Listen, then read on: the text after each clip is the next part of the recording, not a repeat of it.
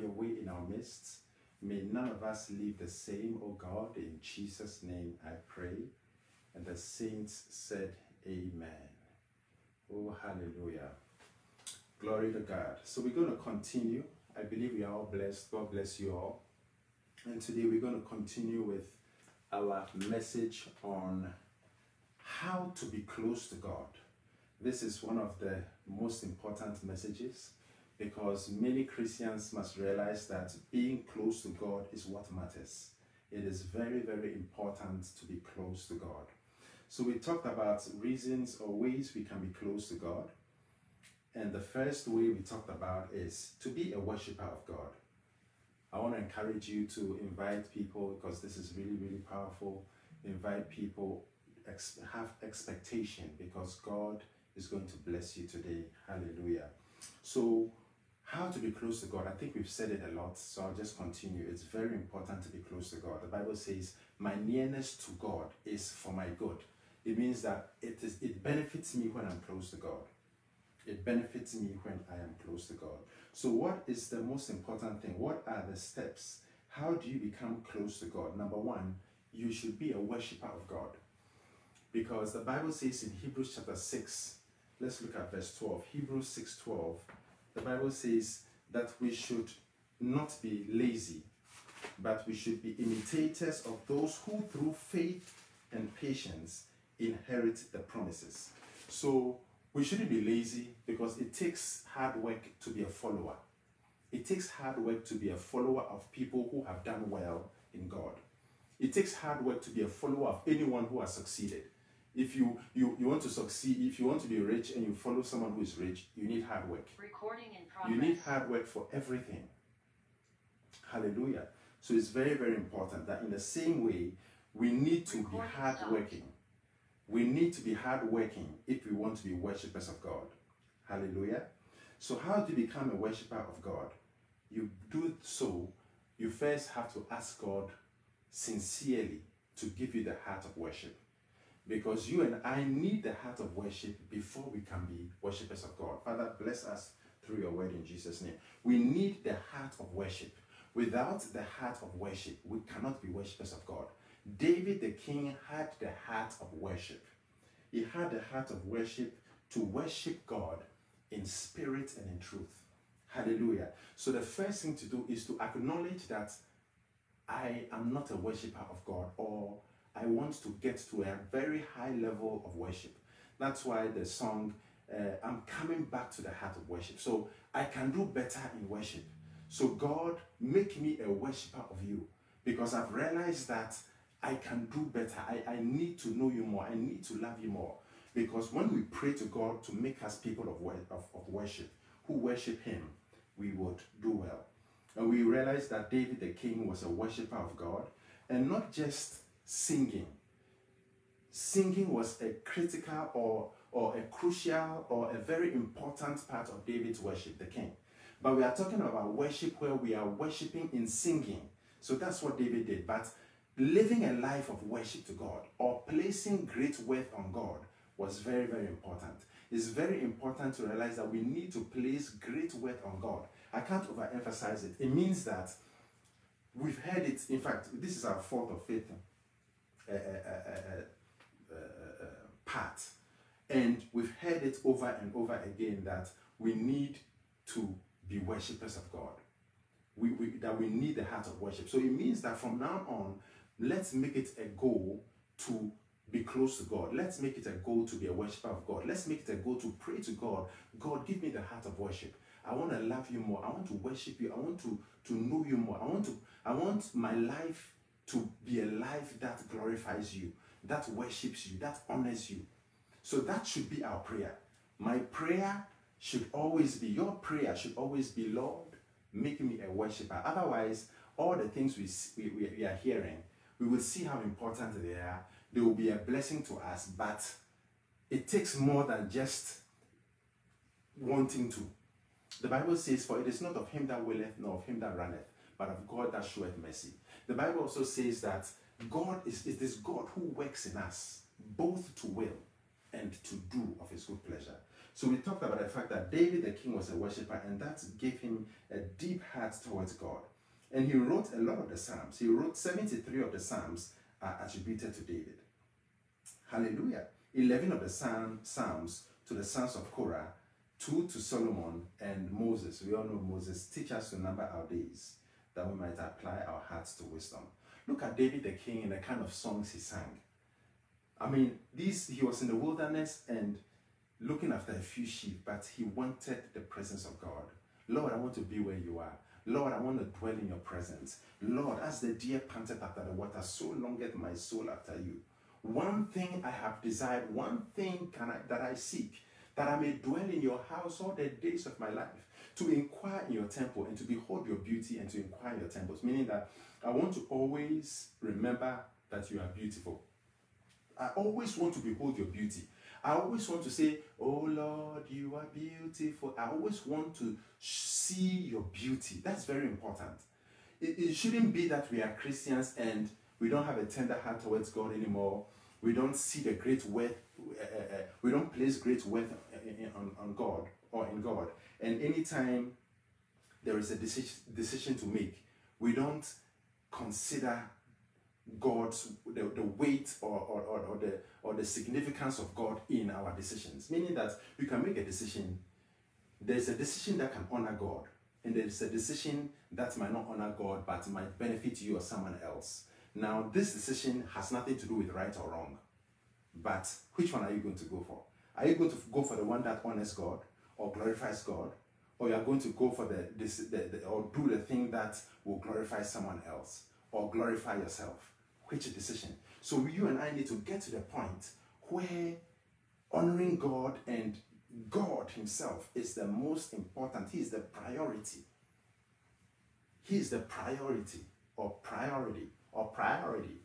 Very, very important. That that so when we and I have that mindset, then we will aspire to be worshippers of God because that's one of the things that God loves the most. When you look throughout the Bible, you see good people. Daniel was a good man. Joseph was a good man. Joseph, even though he struggled, he did something that David was not able to do. Then Joseph forgave. David will kill you with a sword. Daniel, uh, Joseph ran away from a woman. David went into a woman.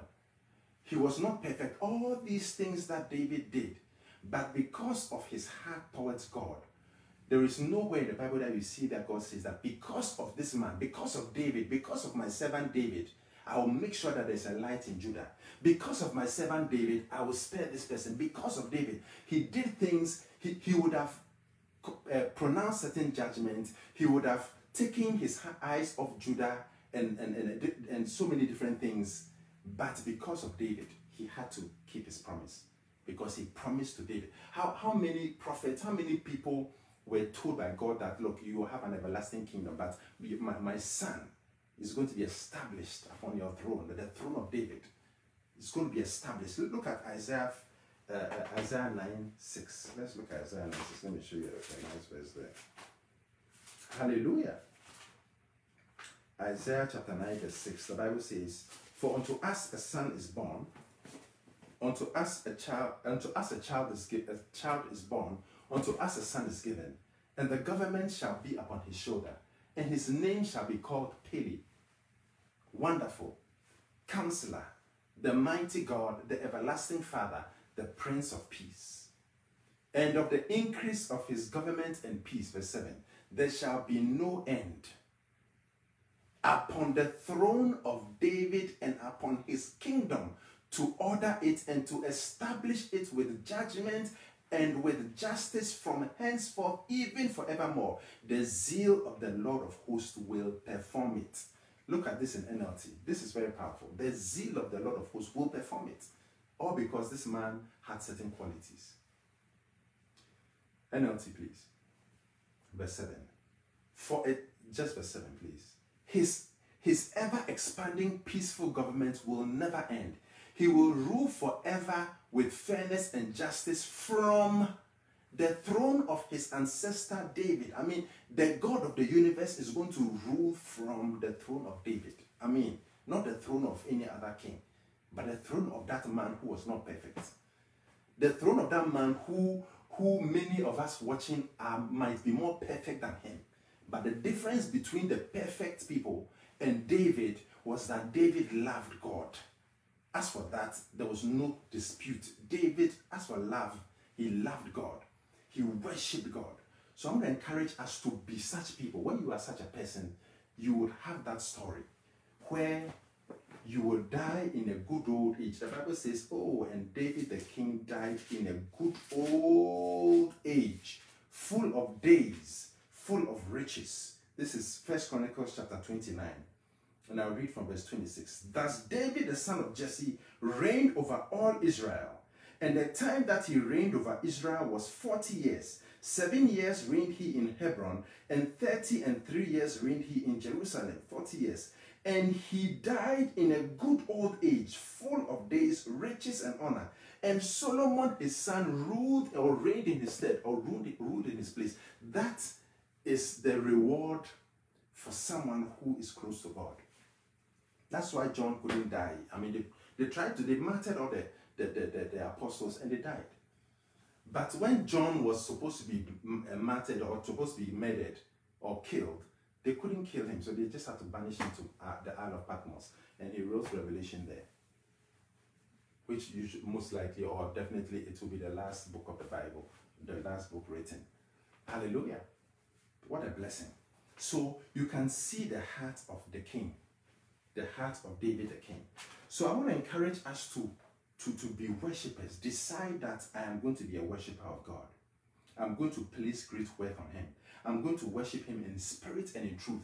And true worship cannot come without the truth of knowing God. How can you worship who you don't know? Actually, let's read it. Look at John chapter 4. Glory. Let's see what Jesus said about worship. John chapter 4. Let's uh, start from verse 5. John 4 from verse 5. Then cometh he to the city of Samaria, which is called Sychar, near to the parcel of ground that Jacob gave to his son Joseph. Now Joseph's well was there. Jesus, therefore, being wearied, See, Jesus laid aside his mighty power. So he became tired. God became tired because he was fully God and yet fully man. God has never ever been tired in eternity till he became a man. With his journey, sat thus on the well, and it was about the sixth hour. There cometh a woman of Samaria to draw water. Jesus said unto her, Give me to drink. I'm surprised I'm, uh, nothing is coming up yet. But anyway, give me to drink. For his disciples were gone away unto the city to buy meat. Then said, saith the woman of Samaria unto him, How is it that thou, being a Jew, askest drink of me, which am a, a woman of Samaria? For the Jews have no dealings with the Samaritans. Verse 10 Jesus answered and said unto her, Jesus answered and said unto her, If thou knowest the gift of God, and who it is that saith unto thee, Give me to drink, thou wouldest have asked of him, and he would have given thee living water. We'll touch on this another time. It's our church. But let's continue. The woman said unto him, Sir, thou hast nothing to draw with, and the well is deep. From whence then hast thou that living water? Art thou greater than our father Jacob? which gave us the well, and drank thereof himself, and his children, and his cattle? Jesus answered and said unto her, Whosoever drinketh of this water shall thirst again. But whosoever drinketh of the water that I shall give him shall never thirst, but the water that I shall give him shall be in him a well of water springing up into eternal life. The woman said unto him, Sir, give me this water that I thirst not, neither come hither to draw. So she didn't understand that he's not talking about physical water to drink, he's talking about spiritual water, who the Holy Ghost is working. Jesus said unto her, Go call thy husband and come hither. The woman answered and said, I have no husband. Jesus said unto her, Thou hast said well, hath well said, I have no husband.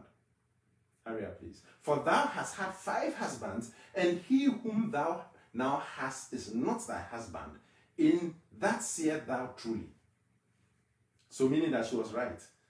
And he was also right. The woman said unto him, Say, I perceive that thou art a prophet.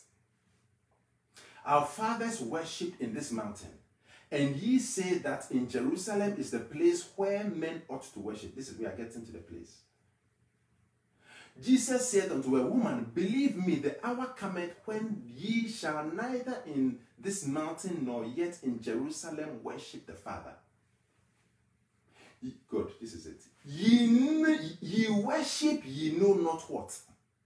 We know what we worship for salvation is of the Jews. So you don't even know, yes, you are worshiping, but you don't even know who you are worshiping. So how can you worship in truth when you don't know him? Let's continue verse 24. But verse 22 we are looking for, but we all know the verse 23 and 24. But the hour cometh and now is when the true worshippers shall worship the Father in spirit and in truth because they know him now. To how can you worship someone in truth? How can you place great worth on someone you don't know? For the Father seeketh for such to worship. For God is a spirit, and they that worship him must worship him in spirit and in truth. That's verse 24. Now go back to verse 22. So, very important, you, do, you use NLT. You do not know what you are worshiping, or you don't know who you are worshiping. To be a true worshiper, that's why David said, Thy word have I hidden in my heart that I might not sin against thee. David the king was someone who knew the word. He I have hidden thy laws in my heart. He, he, he was someone who knew the word of God. He studied the word of God. Whilst other people are running from church after service, David is saying that I'll prefer to be a doorkeeper in the house of God than to be around with the, the, the wicked enjoying riches. Now look at it in, in NLT. You Samaritans, John 4 22, you Samaritans know so little about the one you worship. So Jesus did not say that we were no, because there's a history to it. So he, he did not say that we were worshiping a wrong God. There's a history to it. These Samaritans were a mixture Hallelujah. So of Jewish and uh, uh, Samaritans, mixed mixed people. So you you you Samaritans know so little about the one you worship, while we Jews know all about him. For salvation comes through the Jews, and which is true. Jesus Christ, the Jewish person. Hallelujah. And that's from Israel they came. Am I saying something to someone? So you and I can't do no real true worship unless we know who we are worshiping. Because look, when you are reading the Bible, I was reading the Bible and I got to Psalm and I was, I was reading about God who says he knows our frailties. He knows he, he has compassion on us like a father has compassion on his son. Because he knows our frailties and knows that he remembers that we are but dust. So he has compassion on those who fear him. But by the time you finish reading that, you, you I mean, you worship him because you've, you, have you have seen how deep his mercy is. When, when, when you know how great he is, the Bible says in John, Genesis 1 1 to, to 3, in the beginning, God created the heavens and the earth. Verse 2 And the earth was without form and void, and darkness was upon the face of the deep. And the Spirit of the Lord was, uh, was moving, uh, verse 2. And the Spirit, verse 2, please. And the Spirit of the Lord moved upon the surface of the waters. Verse 3. And God said, Let there be light. When you read the, the, the, the account of the creation, it's fantastic. By the time you finish that, you should say, Wow, how great thou art. When you read about how he made the sun, how he made light, how he made the stars, how he, he, he separated sun from uh, uh, darkness, and you and, and, and even in, in, in, in science, you see that there's a line that separates light and darkness, day and night. There's a the, the, the, you know, so many things. I don't want to even start on, that. I mean, you would only just worship Him. How great thou art. Well, I see the stars. I hear the rolling thunder. I can only say that you are great. But if you don't know Him, how will you know? If you have not read about how great He is, if you've not read about His might, his his might is boundless. It's, you can't it, it, it, it's you can't even fathom the greatness of God, the beauty of God, how awesome He is. That's why the angels were crying, Holy, holy, holy.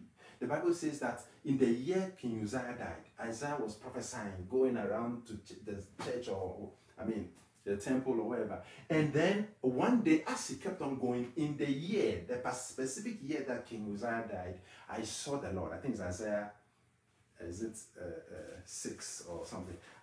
I, in the year that King Uzziah died, I saw the Lord. Verse 1. I saw the Lord high and lifted up. I saw the Lord sitting on the throne, high and lifted up, and his train filled the temple. Verse 2. Above it stood the seraphims. Each one had six wings. Think about it. Each one had six wings, seraphims. There are different types of angels. There are archangels, there are cherubims, there are seraphims, there are angels, different types of I mean angels. Now these are high level angels too, seraphims. Each one had six wings. With two he covered his face, and with two he covered his feet, and with two he did fly. Verse 3. And one cried unto another and said, Holy, holy, holy is the Lord of hosts. The whole earth is full of his glory. Oh, glory to God. Verse 4. And the posts, I mean, the angels who were crying were so powerful that the post of the door moved at the voice of, of him that cried, and the house was filled with smoke. Continue. When, when, when, you, when you see God or you, see, you, you read about him, what will you see? Then you, you, you'll be able to worship him. I was praying just re- recently, and I was I, I didn't understand how God would would consider us or be mindful of us. No wonder the Bible says, "What who uh, what is man that thou art so mindful of him, or the son of man that thou visited him?" That God will have to improve Himself to us. I mean, we, the great God who created angels, uni- the universe, everything. It doesn't make sense. Number two, that he would become a man and have to go through difficulty. It, it, it, it beats my mind. Then said I, Woe is me, for I am undone, because I'm a man of unclean lips, and I dwell in the midst of people of unclean lips, for mine eyes have seen the King. My eyes have seen the King, the Lord of hosts. Verse 6. Then flew one of the serpents unto me, having a live coal in his hand, which he had taken with the tongues from the off the altar. What are you waiting for? And he laid it upon my mouth and said, Lo, this hath touched thy lips, and thine iniquity is taken away, and thy sin purged. Whew, hallelujah. That's all I'll say about worship. But we've said too much about it for now. Not too much, there's still more to say, but we've said enough for now. Number two, the ability to wait. Who waiting on the Lord? The ability to wait. Deuteronomy 6. No, forget we can you can read that later. 10 to 12. But let's look at Psalm 40, verse 1. Psalm 40, 40, Psalm 40, and verse 1. I waited quickly. I rushed from the presence of the Lord so I could go to work. But someone will say that, why am I against honest work? No.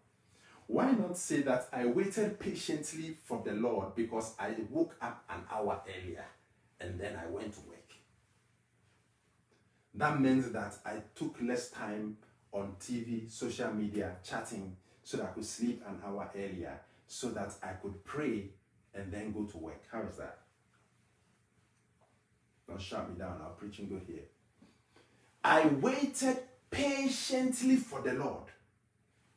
And it was because I waited patiently that he inclined unto me and heard my cry. Not all, but there could be some people who have been praying and have not received their results because just when God is about to instruct you about how to get the result, you're off. There we go. Or just when you're about to get the answer, then your phone rings and you start to text or you go on Facebook or YouTube and not even that you are listening to, going for a message, a preaching to listen to, but you are going to check someone's picture Oh, I'm preaching here. Hallelujah. Such a thing. you are not waiting on the Lord. you need to wait patiently. Number two, waiting on the Lord also means taking your time and leaving God to act, not acting for God, like Sarah did. Waiting on the Lord. Oh, hallelujah. And then we talked about they that wait upon the Lord. Let me just touch quickly on Psalm 65, verse 4. Just mm, uh, go through it and we'll go to the next. And then James 4, 8. Let's start from James 4, 8. Hallelujah, hallelujah, hallelujah. Draw nigh to God. Draw near to God, and He will draw near to you. Cleanse your hands, ye sinners, and purify your heart, ye double minded. It's very clear that anytime you are, it takes a lot of boldness or even self control, which doesn't help. And I can't say self control, boldness and a certain forcefulness, which will not help you or amount to anything, to just pretend and feel you are close to God when you are in sin and double minded. So, usually, when you are in sin, like Adam and Eve, you will run away from God. You there's no way you draw near to God. So God wants to let us know in advance that look, draw near to God, and or draw near to me, and I'll draw near to you. But cleanse your hands, you sinners, and purify your heart, you double-minded, so that it will be easy for you to draw near. Because you see that there are two: cleanse your hands, you sinners, and then the double-minded person does not have a pure heart. So purify your hearts, you double minded. Hallelujah. So the hands, the, the sinner's hands must be cleansed. Now you see that cleanse your hands, ye sinners, is there's a lot to it, but another time. All I'll say is that cleanse your hands is not only murder, lies, stealing, fornication, adultery. Cleanse your hands is how you use your hands, what you do, the things you say, the, the, the, the, the, the, the hatred, the, the, the, the, the, the seditions. Ye are they that separate yourselves, having not the spirit. So you cause divisions. Hallelujah. Thank God our church will not be causing divisions where you are separating. No, you can't talk to this person. You only talk to this person, this person, and then you give all sorts of reasons why this person cannot be talked to. All those things. That, that's separating yourselves, having not the spirit. Hallelujah. So cleanse your hands, ye sinners, includes those things. So, how can you draw close to God deeply, a deep connection to God, when you are involved in separating yourselves or causing divisions? What do you think? It's very, very important. Let me show you a verse. Am I preaching? Let's look at Jude 119.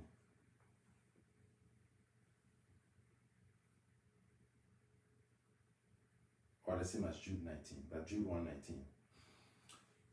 These be they who be separate, sorry, these be they who separate themselves, sensual, having not the spirit. Now look at it in NLT. Now they are here and they are the ones who are creating divisions among you. That's the word separate. That's what that word separate means. The ones who are creating divisions among you, they live by natural instincts because they do not have God's spirit living in them. So imagine you are someone who's causing divisions. That's why at the workplace, don't cause division because it happens in the workplace where this group, no, we can't, or among friends, or in this society or in the church. No, no, no, no, no, no, no. Or you start to persecute other uh, uh, uh, believers. Or am I? Oh, I'm preaching to somebody here. Or you now start to gossip. You start to slander. You start to give half truths like the devil did because there's a difference between full truth and half truth. You can say, I was in the meeting, but you won't say that I was in the meeting when it almost ended. Or you would not, you, or, or, or you say, uh, uh, uh, I saw him do this. But you won't say that I wasn't sure.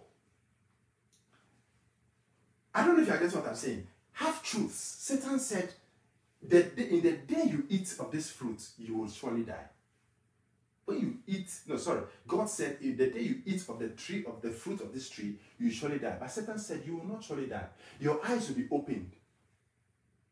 Their eyes were opened. So there was a part truth.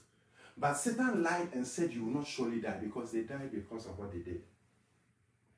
People who lie, people who steal, people who bear false witness. These are all, let's go back to our verse, James 4 8. These are all part of cleanse your hands, ye sinners. When you read the Bible, the Old Testament, the New Testament, when it's talking about clean hands, it's talking about hands that have not shed innocent blood. It's talking about hands that are not bearing false witness against the neighbor. The clean hands are talking about hands that are pure and are not lying against, are not maltreating. Those are the clean hands when you read the Bible, if you do a Bible study. And purify your hearts. Because a double minded person does not have a pure heart. A pure heart towards God will not give you double mindedness. A double minded person is saying, God's Bible, ah, God said, I will do this for you. Now, did, will God do it? Will God not do it? Or maybe God will not do it? Or what am I doing? You are double minded about whether God is in, has integrity. You are double minded about whether God is was he was he sleeping and woke up and wrote that. That's the double mind. That's why God doesn't like doubt and double mindedness. Why are you and I double minded about a particular thing when it's clear in the Bible? It means our hearts are not pure. And also, we must also have pure hearts towards God, where God is number one. All that matters is God. Everything else doesn't matter. And no wonder, also, a pure heart cannot be full of fear. The Bible says perfect love casts out fear because fear hath torment. And the one who is tormented is not made perfect in love. So you and I must get to the point where we are not double minded about anything in the Word of God. When God has said something, do not be double minded about it. Abraham didn't have scripture because, I mean, where it's like, okay, I'm using the Bible, the Bible says, and I'm sticking to it. It was the voice of God that God, his conviction, Abraham heard, a, heard from God and God told him something. And Abraham was convicted to, to leave his father's house, convicted to sacrifice his son, convicted to do the things he did, and he did it.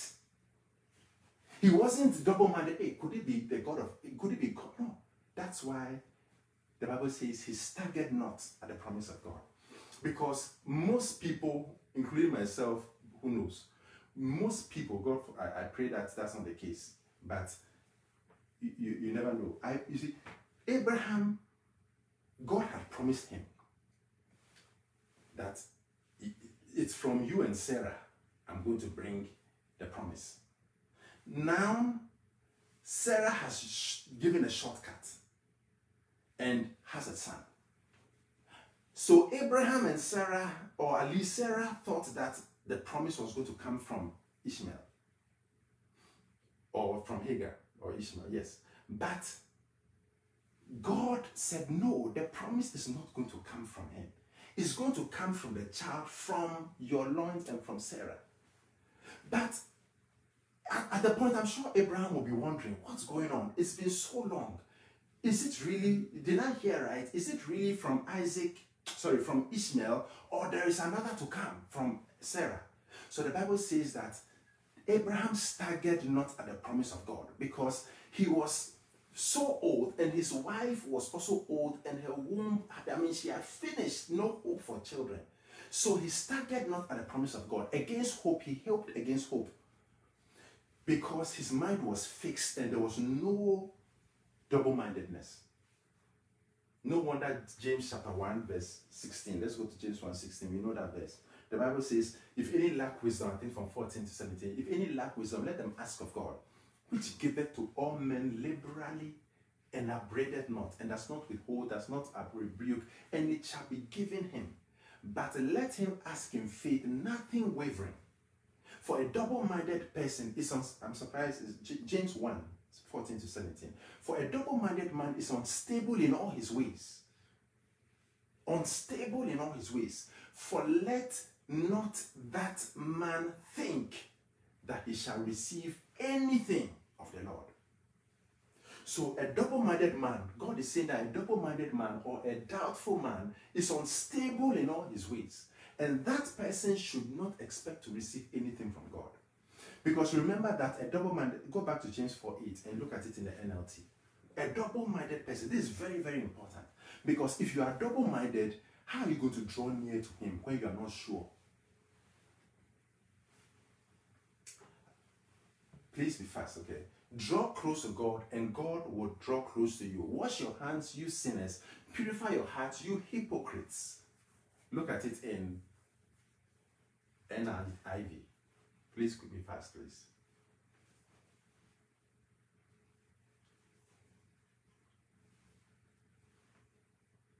Come near to God, and He will come near to you. Wash your hands, ye sinners, and purify your hearts, ye double minded. One more time. Eh, ESV.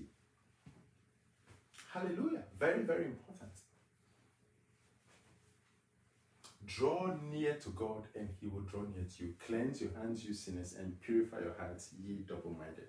So once you've made that uh, attempt, then God will also do His part. Look at First Peter chapter 5. Let's start from verse 4. First Peter 5 4.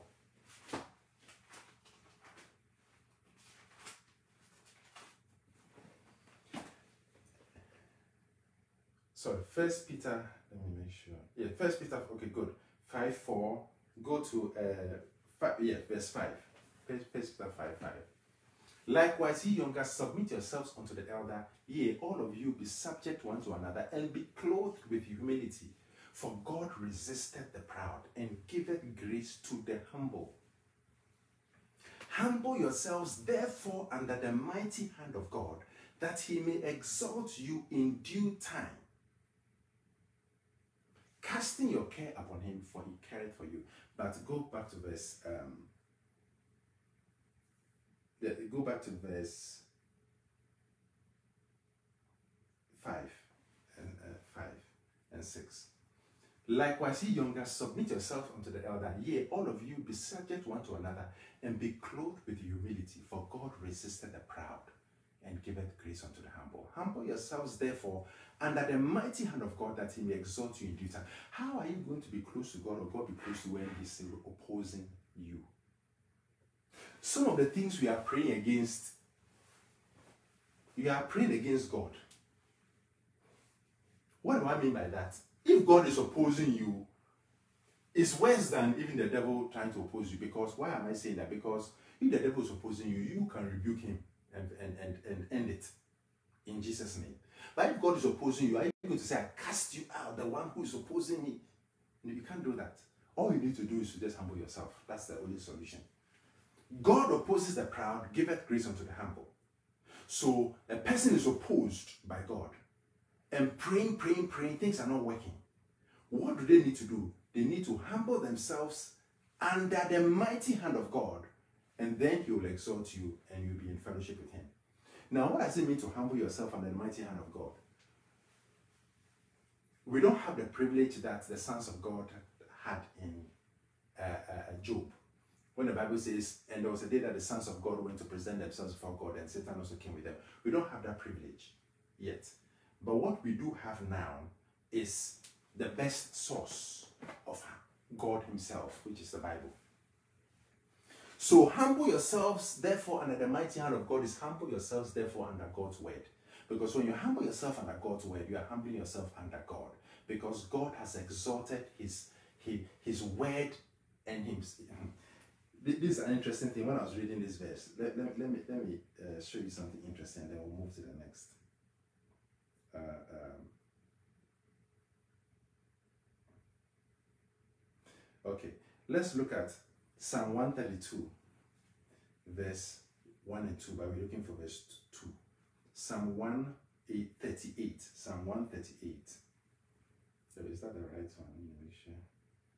No, uh, Psalm 138, verse 2. Yes. Okay. I will worship toward thy holy temple and praise thy name for thy loving kindness and for thy truth. For thou hast magnified thy word above all thy name. Now look at it in uh, uh, uh, NLT, and then we'll look at ESV and NASB. So that is a very good way to have Bible study. Don't just use one. Know the key source, the, the, the best translations, and work around them. But I bow before your holy temple as I worship.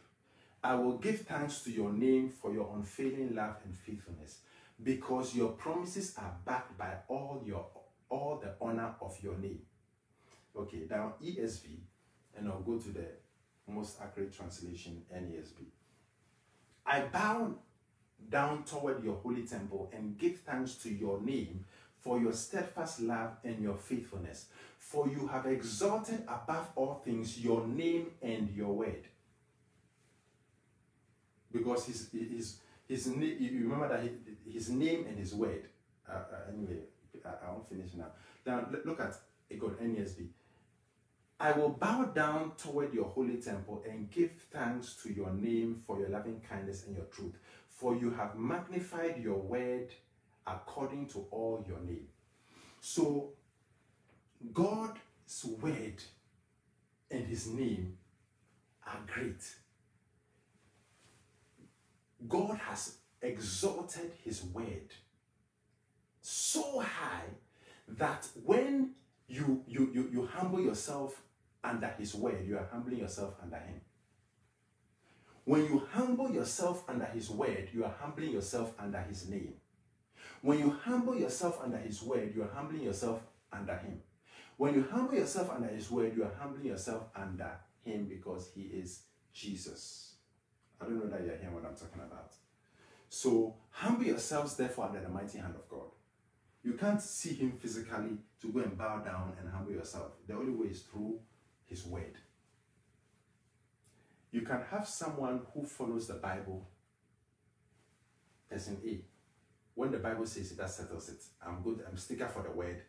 I'm good. I, there's not. I, I don't have anything but the word.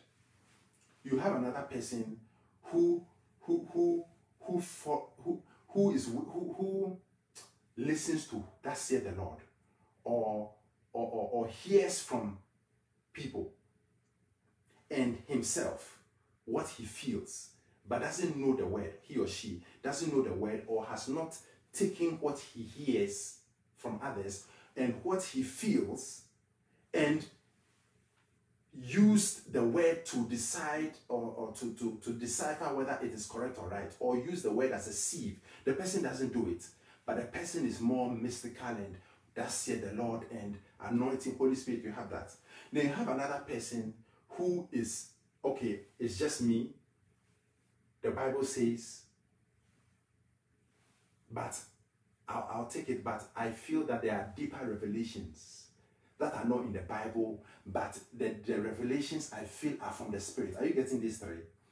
The first one is the Bible says, full stop. The second one is the Bible says, but let's focus more on what people say that are spiritual and what I feel with anointing. And you have the third person who, I mean, is mystical. Which of them is guaranteed to follow God well? The one who just says just Bible, no nothing, no spirit, nothing. When I say no spirit, I don't mean no Holy Spirit. No who, that's it. The, the one with just a Bible will do well. Because what does it mean to walk by the Spirit? They that they that are led by the Spirit of God are the sons of God. What does it mean? They that are led by the Spirit of God means they that are led by the Word of God. Because Jesus said that the Holy Spirit, when the He, the Spirit of truth, is come, He will guide you into all truth. He will not speak of Himself. For whatsoever He heareth from me, that shall He speak. So the Holy Spirit has come to testify of Jesus Christ. He has not come to say anything about Himself. He's only come to glorify Jesus and to testify of Jesus and to speak of Jesus or to speak of the word because Jesus is the word. So, who would have said the Lord? If you don't submit it to this, you'll be surprised when you get to heaven. And you realize that you missed out on so many things. Are you getting what I'm saying? Very, very important. So when the Bible says that submit yourselves therefore under the mighty hand of God and he will exalt you in due time, he knew what he was talking about. I thought I'll, fi- I'll, I'll finish this and start another, but it's okay. There's only one more point, or a couple more points. But Psalm 65, verse 4. hallelujah, hallelujah, hallelujah. Blessed is the man whom thou choosest and causest, oh, hallelujah, to approach unto thee. So, very important. Okay, let me just go through. The one who has been chosen to approach will be satisfied in God's courts and the goodness of his house, even his holy temple. That's why church is important. Oh, I have church at home. It's up to you, but I'll follow the Bible, which says his temple, holy temple. Oh, but I'm the temple of the Holy Spirit. Okay, what about his house? Now, the one who has been chosen and caused to approach is this is a very important, this is a critical part before I end. We'll, we'll do the next one next week, and I'll jump in quickly. Now, who is the one who has been chosen and has been called, who and ha, has been chosen and is being caused to approach? Number one, God decides to just bless and by his will chooses some people and makes them approach him, gives them the heart and desire to approach him. Because blessed is the one whom you choose and you cause to approach. Because Jesus said, No one can come to me except the Father which sent me draws them unto me, and I'll raise them up in the last day. So God sometimes, in fact, it is God who would choose us and cause us to approach. But very important, you first have to heed to God's choice of selecting you and causing you to approach Him. When you do that, then He would draw near to you. I don't know if that makes sense. So, what I'm saying is that the one who has been chosen is the one who God has caused to approach and has heeded to it and is approaching. Because it is not in us, it is not in us to, to, to, to, to do what we want to do or what God wants us to do. Isaiah 53 6 says, For we as sheep have all gone astray. Each one has gone his own way. But the Lord has laid on him the iniquity of us all. Philippians 2 13, make sure it's 13, not 14. Uh, Philippians 2 13 says, For it is God who works in us, both to will and to do of his good pleasure. So it means that, okay, good. Then you can go back to uh, Psalm 65, verse 4. So the one who is approaching God is the one who has been given the heart to approach God and is making use of that grace to approach Him. And the person starts to approach God, and then God starts to draw near. So every single person who is approaching God, it is God who caused, chose them and caused them to approach. But many people decide to ignore the promptings of God to approach Him. And therefore don't approach Him. And God does not continue to cause them to approach Him because the first one they didn't do. Does that make sense? Shall I repeat that again? Oh, you, you, you okay. So what I'm saying is that initially it's God who will choose you and I to approach unto Him. But what is the choosing to approach? It's a feeling, it's a desire. God, I feel, I, then you start feeling like approaching unto God. But the only way to approach unto God is to read your Bible, is to pray. That, that, that, I don't, that's the only way to pray, read your Bible, seek after Him. So when God has given you the desire to approach, some people say, I'll do it tomorrow, I'll do it next week, I'll do it the following week. Oh, I'm busy. Oh, I have to work. Oh, let me call this person. I'm chasing this guy. Oh, I want to marry him. Oh, I like this. Oh, all sorts of things. So because of that, they put it on pause. And because they put it on pause, they are not approaching, and after all, God will just relax for some time until maybe another time. But the people who have the desire and are acting on the desire are approaching, and then God starts to approach, James 4 8. And then as God starts to approach unto them, then he gives them greater desires of approach and it increases. That's why the desires to approach unto God keep growing more and more. It's not just a one-time desire. It keeps, it continues. So you and I, it is in our best interest to pray to God and tell him that I want to be near you. Help me by your Holy Spirit to draw near to you. And when you see that He is causing you to approach, act on it. How do you act upon it? Lord, even by praying, Lord, I want to do it. But you said it is you who gives me the ability, the desire, and the ability to. So, Lord, I want to, but I'm so busy. I'm so tired. I'm so troubled. I have so many things. So, Lord, help me. That is the prayer. That's approaching. That, that is it. Because prayer doesn't mean that every time, uh, uh, that's that. There's more to prayer than that. Prayer is sitting down and saying, God, I, help me. So prayer is just sitting down and spending an hour and maybe only speaking sometimes for maybe 20 minutes or 30 minutes, but just talking, chatting with Him. Prayer doesn't have to be some wild thing. That's what the wild things we do. We, they are critical for our lives. But there are times that you just need to sit down in the cool of the day and just chat with God. Then you are approaching because approaching means you are telling him, God, this thing is hard for me or oh, help me. me I want to do it in my heart, but it, the life is, think there are so many things surrounding me, so many things are making things difficult for me. So God, give me the desire, strengthen my desire, and give me the grace to act by your Holy Spirit because the Holy Spirit is our helper. The Holy Spirit is our paraclete or paracletos. The Holy Spirit is the one who has been called as uh, my time is up. The Holy Spirit has, is the one who has been called alongside to help us. So why do we not use the Holy Spirit? Because many times the Holy Spirit is aside waiting. He is our ever-present help in our time of need. He is our helper. He is our advocate. He is our comforter. He is our strengthener. But we are there. He's there waiting. All we need to do is to say, in Jesus' name, I need the strength of the Holy Spirit to do this thing, and He'll be there, but He's waiting for us. We are crying, oh God, weeping, weeping. And He's just there ready to help, but He's the gentleman. He's, he's just waiting. And we are weeping, or, and we are, we are perplexed when He's there to help. So when we, we through the power of the Holy Spirit are able to approach unto God then what then what will happen? Then God will draw near to you. And when God is drawing near to us, oh hallelujah. Because you are approaching, as you are approaching, then God sees that you are approaching. Because He blesses us and causes us to approach. As we are approaching, then we start to draw near. Because you see that what? He's good. Wow, I love it. I love to read His Word. Oh, I feel so good. Wow, it is awesome. Wow. Let me continue to draw near. This is so good. Oh, I love the word. Oh, I can't wait to read the word again. Oh, I can't wait to get deep in it. Ah, this is so good. Then you start to draw near.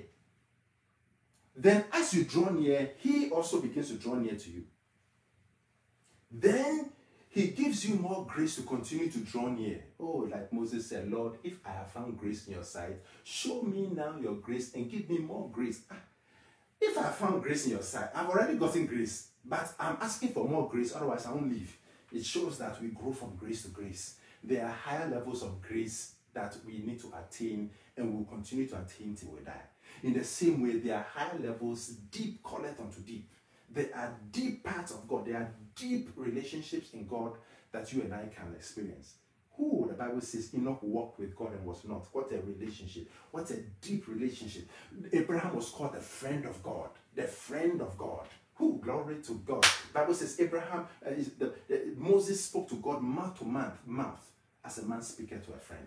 That's because there was a deep relationship. He, he spent 40 days. It's not easy to spend 40 days and 40 nights in, in, in the mountain with no food. He didn't carry a sack of provision and fridge and fire. No, 40 days, 40 nights alone in the wilderness. When God saw that this man is quiet time, he's serious about it, then God said, okay, Moses saw his feet. His feet. God, the God of the universe feet. And saw his back. And God spoke to him like I'm, we are speaking. Hello, how are you? Oh, hey. But that is because of the approach. May you and I approach God so that He will draw us near to Himself, so that we will draw near to Him and He will draw near to us. But it starts by praying. We can't do it with our own strength. Pray so that the God, through His Holy Spirit, will give us the grace to approach, to draw near, and to wait upon Him. Wait upon Him. It two hours will not be enough. Four hours will not be enough. Sometimes I spend time. I don't. I, I don't like even talking about it because some, you have to be sure that you are seeing it. You, you want to. You don't want to lose your reward. But sometimes I spend hours with the Lord and I don't want to leave. I'm like, oh man, I get upset. I have to leave, even though I've spent many hours with Him, because it's sweet. Taste and see that the Lord is good. Glory to God. I'm not at the word. I'm just out of time. We'll continue God willing next week. Hallelujah. Let's just speak to the Lord and ask the Lord to give us the grace to draw near. To draw near. Lord, give me the grace to draw near to you. I want to draw near to you, Lord. I want to know you more. I want to know your heart. Give me the grace to wait on you. I want to wait on you. Wait on you. I want to depend upon you. I want to wait. All I want to do is to wait on you. I want to love you more. I want to worship you. I want to be like you. I want to be like you, oh God. I want to dwell in your presence. I want to feast at your table. I want to be surrounded by your glory. Speak to the Lord and ask Him. You can't do it yourself. And God is so good that you don't need to be perfect. You can decide that God, give me the grace to pray an hour a day. You miss it here and there, no problem. God is God. God the Bible says he, we do not have an high priest who cannot be touched with the feelings of our infirmities. The key is that let's pray. Let's make the effort. Take the first step, and God will continue. So let's pray. God, I want to do it. I want to be near you. I want to be where you are. I want to be dwelling in your presence. I want to be feasting at your table. I want to be surrounded by your glory. Oh God, help me. Help me by your Holy Spirit in the name of Jesus Christ. If you are watching and you don't know Jesus Christ as your Lord and Savior, if you know in your hearts that you are not born again, and that if you die today, you do not know whether you go to heaven, or you know in your heart that you are far away from God and you need help, you need salvation, you need your sins forgiven, then I want you to repeat after me with all of us Heavenly Father, I come to you in the name of Jesus Christ. I confess that Jesus Christ is Lord. I believe that He died on the cross for my sins and His blood was shed for my sins. I believe that God raised Him from the dead. Lord Jesus, please come into my heart and come into my life.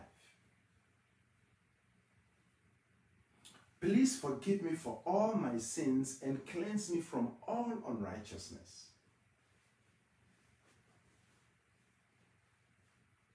From today, I belong to Jesus Christ. Thank you, Lord Jesus, for saving me. In Jesus' name I pray. Amen, amen, amen. God bless you all. Amen and amen. Let's do it. We can do it. God, God, God is so excited when He hears from us more than we can ever imagine. Anytime we pray, He's so excited.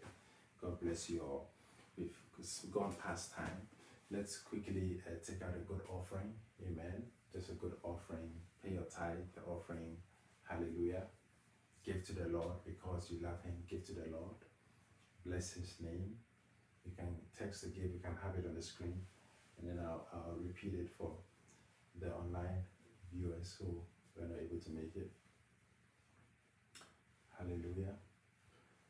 Shall we pray about offering? Is it coming up so that I can release it? Hallelujah. So, Father God, you, you it, it will have it on the um, description for those. Um, shall we pray? Father God, bless our offering.